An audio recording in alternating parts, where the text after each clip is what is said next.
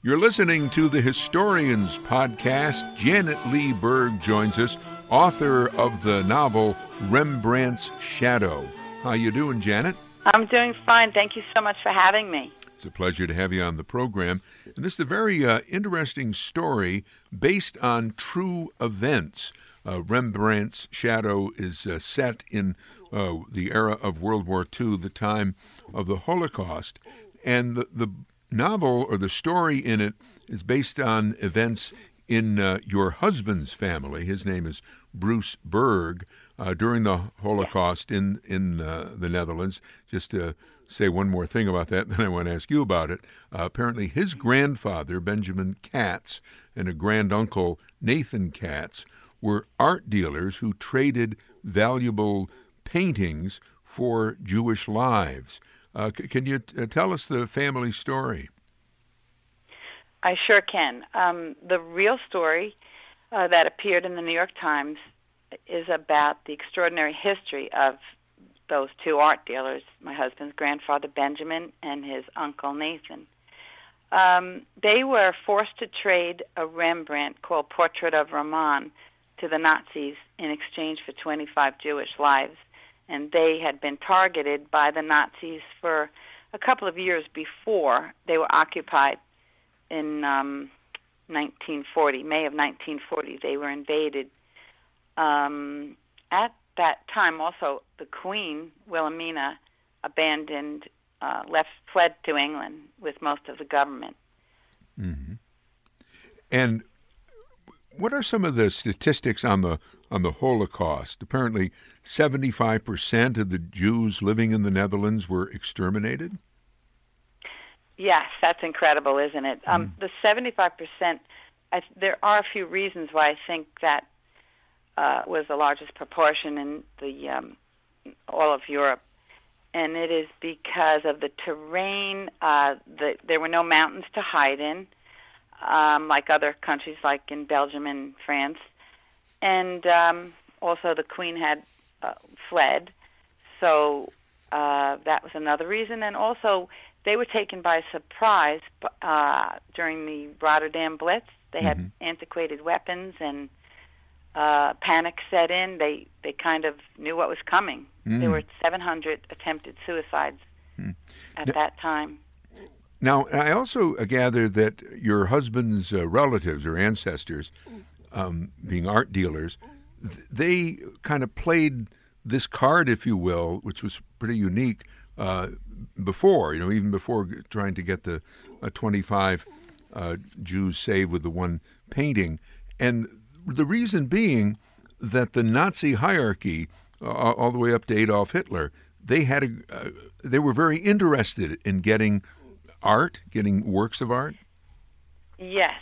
Um, if I may back up a little, Hitler, uh, he was a frustrated, failed art student, and at one time, I don't know the name of the school, but he went before a panel of judges who were mostly Jewish, and they denied him um, um, being a student at their school and so he was angry about that. But he desired art that he considered not degenerate art, which was the Dutch, masters, which the grandfather and uncle uh, had many Rembrandts and, and and wonderful pieces that he had had his eye on for quite some time. They weren't that far in in the little village of Dieren. They Dieren was not that far from the German border so it was easy for um, Goering actually went into their home and into their gallery. Uh, there were two galleries, one in Dieren and one in The Hague.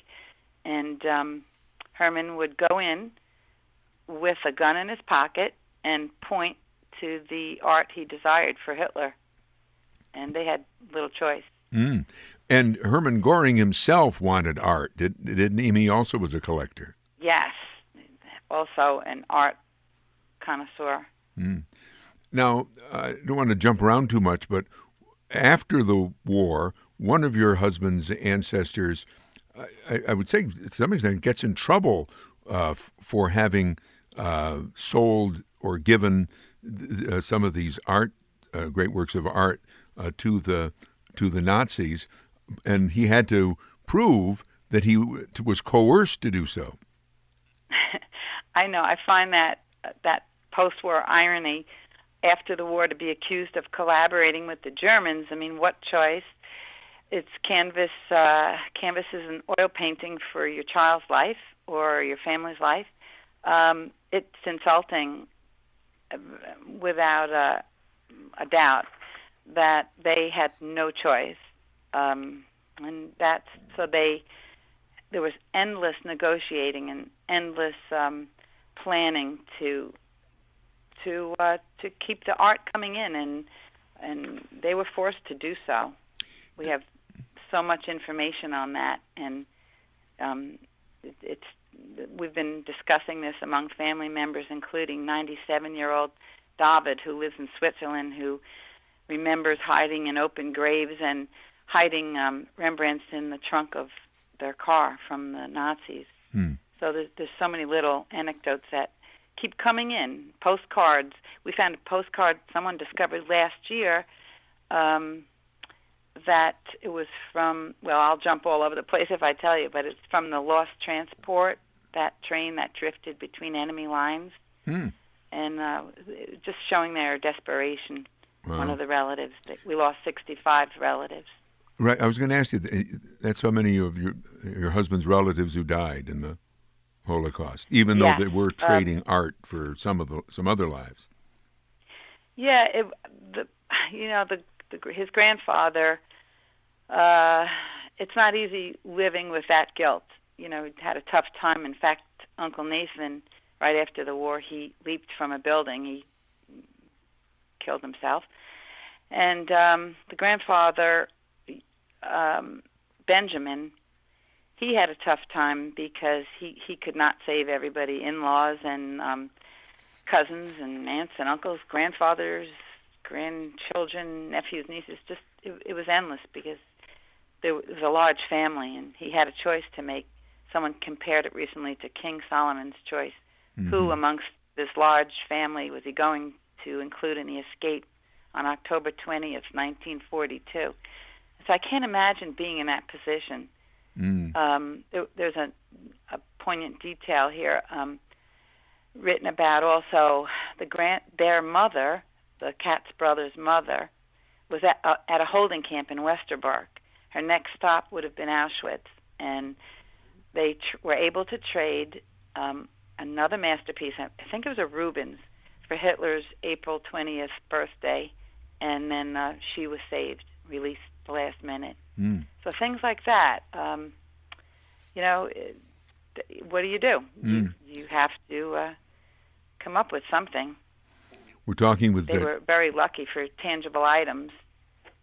We're talking with Janet Lee Berg, author of Rembrandt's Shadow, and uh, this story, or the true one that you're talking about from uh, World War II, in, involving your husband's uh, family, the two art dealers uh, named uh, Katz, uh, Benjamin and, and Nathan. Uh, why did how did this come to be that you uh, decided to write a book about this, and in particular a, a novel? Well, you know, when I first started writing this, it was 13 years ago, and I didn't even know.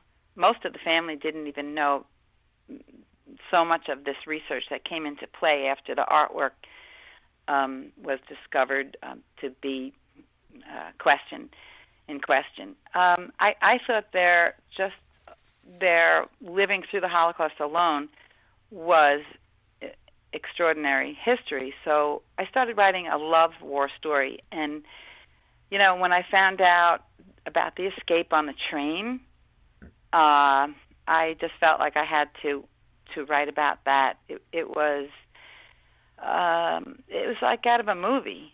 Uh, and speaking of movies, yes. if you saw um, Helen Mirren in the movie Woman in Gold, mm-hmm. um, written by Anne Marie O'Connor, um, I, I, I felt like it. I was watching my husband's family on the screen. It was it was replica of that. Mm-hmm. And uh, Anne Marie O'Connor has endorsed your book, or given you a Yes, she has. I jumped up to the ceiling when I got that endorsement. I also got one from Fern Michaels, the queen of family sagas, and it's a lesson. They all have given me a lesson in in um, their own stories. Mm-hmm. And the statistics are are insane. Um, not just the six million Jews, but also 60 million in total died during this conflict. One and a half million were children. Mm. Um, so it's hard to wrap your head around that. And you asked why I wanted to write this book, a, a novel. I, I cannot wrap my head around such numbers. So I feel like each story is a lesson, and each one, six million should be told. In, in uh, personally, um, uh, for my husband's family, I, I feel that I'm, I'm tr- uh, giving tribute to the 65 lost. Now, you've made reference uh, to the exchange of a, of a painting and an incident on a train as a group flees uh, the Netherlands. Uh, well, anyway, flees the Netherlands. Can can you ex- explain that in a little more detail? Uh, the you know the what happened. You know, at the last moment, uh, they were afraid they were going to be shot right there at this train station, weren't they? Sure. Um, yes. At the last minute. Um, after all that negotiating, the painting changed hands, and you know the German signatures were put in place. Telegram was received telling them in code that Spain would accept affidavits in lieu of passports, and they escaped. But it was an incredibly frightening escape. It was October 20th, 1942. They were escorted, the whole family, by high-ranking German officials my husband's sister, Alma, was five and a half years old at the time, and she remembers the soldiers carrying guns and the German shepherds at their sides. And one of the officers said, I much rather would have been given the orders to shoot all of you. Uh, my husband's mother, whose real name was Vogue, like the magazine, hmm. said they really didn't know if the train doors would open to their freedom or to the death camps. So that train ride was frightening. And then when that ended, they got off the train and they met a ship called the Marqués de Comillas. And uh, in rough waters, they, with the fear of U-boats and torpedoes, uh, they sailed to the British West Indies and went to live in, in an internment camp in Jamaica uh, and waited out the war there. And that's where my husband's brother, Murray, was born. Hmm. And then finally to the United States. Yes. Uh, well, actually, my husband's mom, Vogue, uh, she left for the United States, and the rest of the family, oh, they all went back to Europe, and um, they really weren't welcome there. I have to say. This was after the war, though. Yeah. Right. We'll have more with uh, Janet Lee Berg, author of Rembrandt's Shadow, a, a novel. Uh, it's uh, out uh, new this year, published by Post Hill. But first, this message about the Historians Podcast. I'm Bob Cudmore. I hope you enjoy this edition of the Historians Podcast. We've been producing these weekly half hour interview shows since 2014. Guests have included Adirondacks author Larry Gooley, Richard Norton Smith, author of On His Own Terms A Life of Nelson Rockefeller, and Albany uh, Times Union reporter Paul Grondahl and sports historian Mike Hauser. We keep going in large part because of your donations to our GoFundMe campaign that helps to pay for production expenses. Please donate at gofundme.com forward slash historians 2016. If you'd rather send a check, please make it out to me, Bob Cudmore. Send to 125 Horstman Drive, Scotia, New York 12302. Thank you, and let's get back to our podcast interview with Janet Lee Berg about her book, A Rembrandt's Shadow. You mentioned the uh, the troubles that the family had after the war. I mean, these are uh, dramatic stories, but then uh, everyone's living in the aftermath of of what happened uh, after the war. And uh, well, not too many years ago, but back in 2007, uh, the New York Times uh, did a story about your husband's family, uh, headlined Heirs Make Huge Claim Over Dutch Works of Art. Uh, they're trying to get, uh, the family's trying to get the artworks back that had belonged uh, to their ancestors who were art dealers? Yes. 187 paintings and two tapestries are in question. Hmm. And why?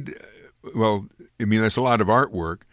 The, yeah. as I understand it, maybe that rather than asking you to explain why the Dutch government won't give it back, I mean, as I understand it, they're saying that, you know it's now theirs. You know that, uh, and they're not sure that, that, these weren't willing transactions that the uh, men made in uh, World War II to sell uh, the art to the Germans. Is that basically what they're what they're saying?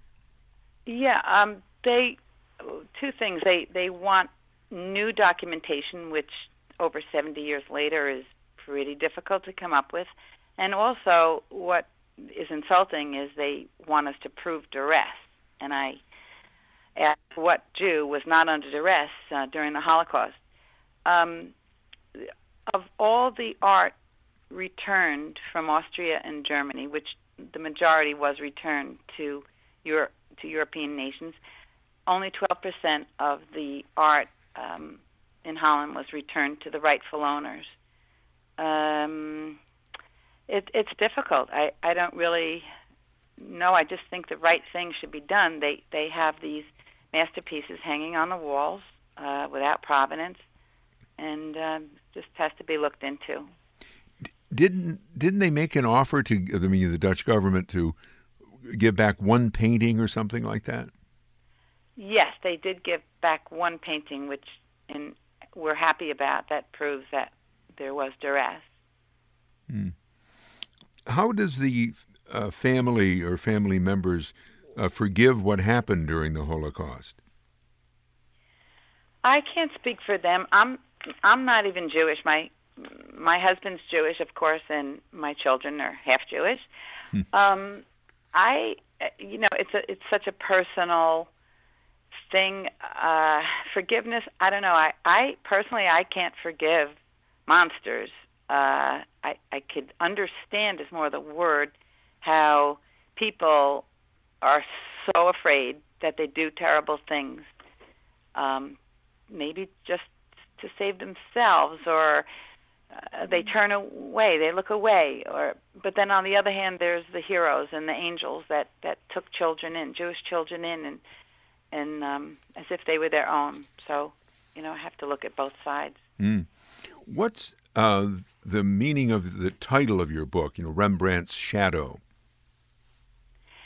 That's a good question. I think it's a double entendre. It's uh, well, Rembrandt was a master of of uh, light and shadow, and it's almost like a shadow. It's haunting. You know, it's following through generations. We must never forget, of course. Mm. History does repeat itself, unfortunately. So I, I would love for my readers to be people who are not very aware of the Holocaust, which I am in disbelief that I'm still meeting people who are 60 years old who don't know anything about it. And also for the younger readers, I, I my style of writing, I put in simple terms because it's generational, and I want my grandchildren to also um, learn about it. And I feel like they can through a novel. A lot of history should be taught through novels. Hmm. But there's, there's a certain responsibility then to, to get at least the historical details accurate. Oh, absolutely. Yes. Yeah. Is this your first novel? Yes, it is.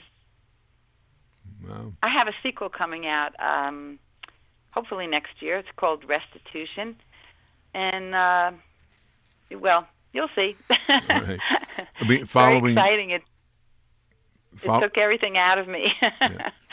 But uh, it, there's a love-hate relationship with writing. Hmm. Will the sequel it's grueling? Um, will the will the sequel follow the same group of characters? Yes. Okay. Yes, it will, and more, right. and more. And the story, it's uh, playful. The next story, there's humor in it. Um, yeah, it's different than this first one, uh, but it does also entail some of the history. How uh, you know we've been uh, talking about Rembrandt's Shadow based on a true story about art dealers uh, Benjamin and uh, Nathan Katz and their other, other family members, and they are ancestors of your husband, Bruce Berg. But he he was born in America. Is that is that true, or what? What's his story? Oh yes, he was born in Manhattan, and you know his parents. Well, his his mom, his, his dad. Um, he's of Russian background. He's also from Manhattan. His dad, but he was an American in the American military at that Camp Gibraltar in the British West Indies, and that's how he met his mom. Um, uh, can you repeat the question? Now I just lost. No, I was track. just wondering how you know how your husband's doing. I mean, oh, he's fine. I mean, he um, he. There were silent years. Uh, many survivors of the Holocaust live with guilt because they did survive, and there, there were silent years. So he he didn't know a lot. He his mother repeated things once in a while, um, like she didn't know if the train doors would open really would open to their freedom or to the death camps. I remember her saying that quite a few times. Right. But she didn't share much else, and his sister was only five and a half. Um, uh, yeah, it. You know, it's ama- He's amazed. This is all uh, surreal. Mm-hmm. One uh, point uh, is that you and your husband sounds like you have a, a nice life now. You live in this uh, in this the Hamptons on Long Island, which is uh, to tell you the honest truth, I've never been there. I mean, I understand it's a very nice well, part we moved. Of, now we live in Charleston, South Carolina. Oh, you've moved from the the Hamptons. Okay. Yes. We did live next to the Hamptons, not in the Hamptons. okay, okay. so there's a difference, but um, yeah, we went. The beaches there are. That's where you write. It's a very artsy, literary area. And I went back to school at an old age, and I got my MFA in creative writing. And my professors were incredible. I had Ursula Hegi. Mm. I had uh, Frank McCourt. yes, a Jules famous. Feiffer. Yeah. Incredible professors. Mm. And you uh, were a journalist. You wrote, and I just thought an unusual name. You wrote for something called Dan's Paper, was it? Yes, Dan's Papers. Um, that was my first stab at writing, um, getting published. And I mostly wrote, I mean, this is a real strain for me to go from uh, being a humor writer to uh, a, a novel about the Holocaust, but um, someone had to step up to the plate to write this novel. um, so yes, I wrote for that paper, and I got to interview many celebrities out in the Hamptons, which was very, very exciting. And believe it or not, I'm extremely shy, so I totally threw myself in the fire. And one of my favorite interviews, uh, most most were in person, but this one was on the phone for almost an hour with Linda Ronstadt, and I just love that that Yeah. woman. Yeah, she has quite a story to tell. Yeah, she she was great. Uh, who else? Isabella Rossellini. Um, some musicians like um, Robbie Krieger from The Doors. Um, who else? Um, from the Byrds. Uh, that group. Um, having um, Well, that's all right. moment. What did uh, um, Yeah. now again? Linda Ronstadt's quite well known. What what did she tell you that surprised you? Um, I, think the most surprising thing, well, actually, that she was such a humble person, and she she's the one who wanted to get. She's the one that asked uh, if we could stay longer on the phone, and I said, "Are you sure?" it's almost an hour. Um, pretty much. My, let me see if my memory fails me. Um, just being on the road and also her home life with her family, singing in the kitchen with her sisters barefoot, and and uh, a lovely life, just a humble life, and I I just think it's very exciting. Mm. And so it sounds like you're uh, going in the direction of being a, a full time writer. Uh, looks that way. I have a children's book coming out um, in another year or so. Um, that's complete. I don't know when the sequel will be coming out, but hopefully next year. So, and I write for a local uh, community paper here. um, which is also humor. uh, that's really my forte. Mm-hmm. Um, the, the children's uh, book sequel, you said, you mean the sequel to Rembrandt's Shadow, or is this something uh, something else? No, uh, no. The children's book um, is actually a story about a ship that a sunken ship in the Caribbean that will be very colorful and fun and have a happy ending compared to uh, uh, this subject that I write about now. Yeah. You were uh, listing your uh, writing teachers up at the college on uh, Long Island. Sounds like quite a uh, quite a crew. Oh, did, yeah. Do you, you, remember any of their specific words of advice to a writer starting out? That's, yes, that's a good question. I I do. Um, well, I remember uh, almost all of them stressed that you should really keep your writing simple. Big words don't make uh, a great story. Don't worry about that. Just get the bones down. And, um, you know, I, I guess they stress that. Frank McCourt was so funny, and the way he shared what was so painful for him to share in his book uh, Angela's Ashes, it, was I was uh, mesmerized being in that class, and they all pretty much said the same thing: uh, keep it simple, and uh, just just write and tell your story as if you're sitting next to a friend in a diner or a stranger on an airplane. Just you know, just be real. Mm. When when you write, I mean, let's say when you have a big project like Rembrandt's Shadow, do you write every day? I did write every day for oh so many years. It, it took 13 years, well, to write two books, a sequel, including the sequel, and I found myself either on the beach at the shoreline um, or stuck with uh, stuck at my computer with my golden retriever at my side, and many many hours I spent. This is a strange place. Uh, I would take my yellow legal pad and I would sit next to a horse farm with my two golden retrievers breathing down my neck in the car with the heat turned on in in the middle of winter because I had to get out of my house and I didn't really know where to go. I was distracted in in every place uh, even even in the library. I had to go sit at this horse farm because I love horses. And I know that's a funny funny place to end up, but uh, I got so many hours of writing done there. Mm. Well, and my dogs were patient. well, I think many authors, you know, have all these almost like superstitions about writing. You can't hear this, or you can't, uh, hear, you know, the refrigerator turning on bothers you, or something like that. Yes, I I could understand that. Uh, mostly the laundry piling up would bother me, or getting dinner ready. yeah, well, and, and being at home and you're in front of all that, that's uh, that distracts you. Well, Janet Lee Berg, I my think. My husband would come home and say, Where's dinner? And I didn't even know. I didn't even look up at the clock to know that I'd been writing since 8 in the morning. okay. Uh, and then he'd walk in at 6 at night. And well, I didn't even realize. Sometimes I didn't eat. Okay. Well, Janet Lee Berg, I thank you very much for joining us. We're just out of time. She is author of Rembrandt's Shadow. You've been listening to the Historians Podcast. I'm Bob Cudmore. Thank you, Bob.